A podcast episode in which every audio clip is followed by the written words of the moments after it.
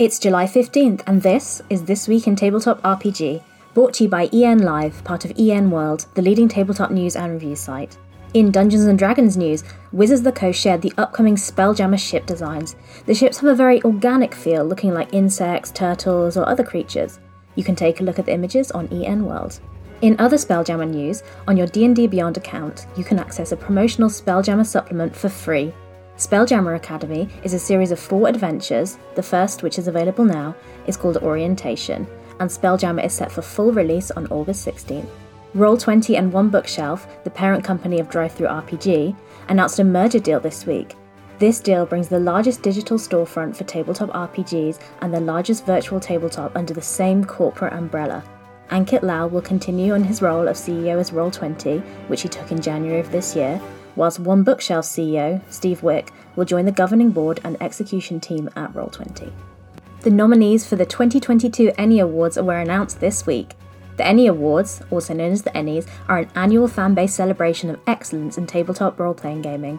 The judges' spotlight winners were Dwelling, Stack of Goblins, Shanty Hunters, Kobold Guide to Monsters, and Wickedness. You can read the full list of nominees and read all about them on EN World. The award ceremony will be held at Gen Con on August 5th, where the winners will be announced. Modiphius had a big announcement this week where they announced their 2D20 Summer of Gaming, which starts on July 20th.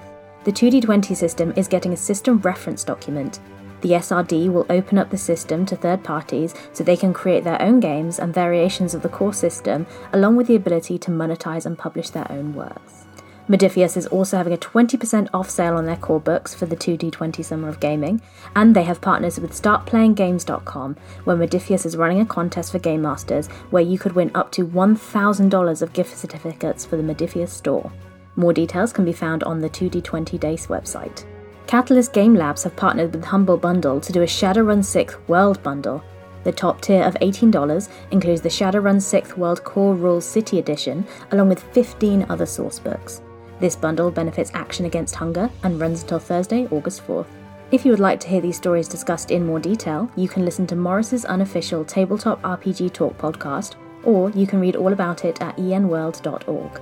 I'm Jessica, and that's been This Week in Tabletop RPG.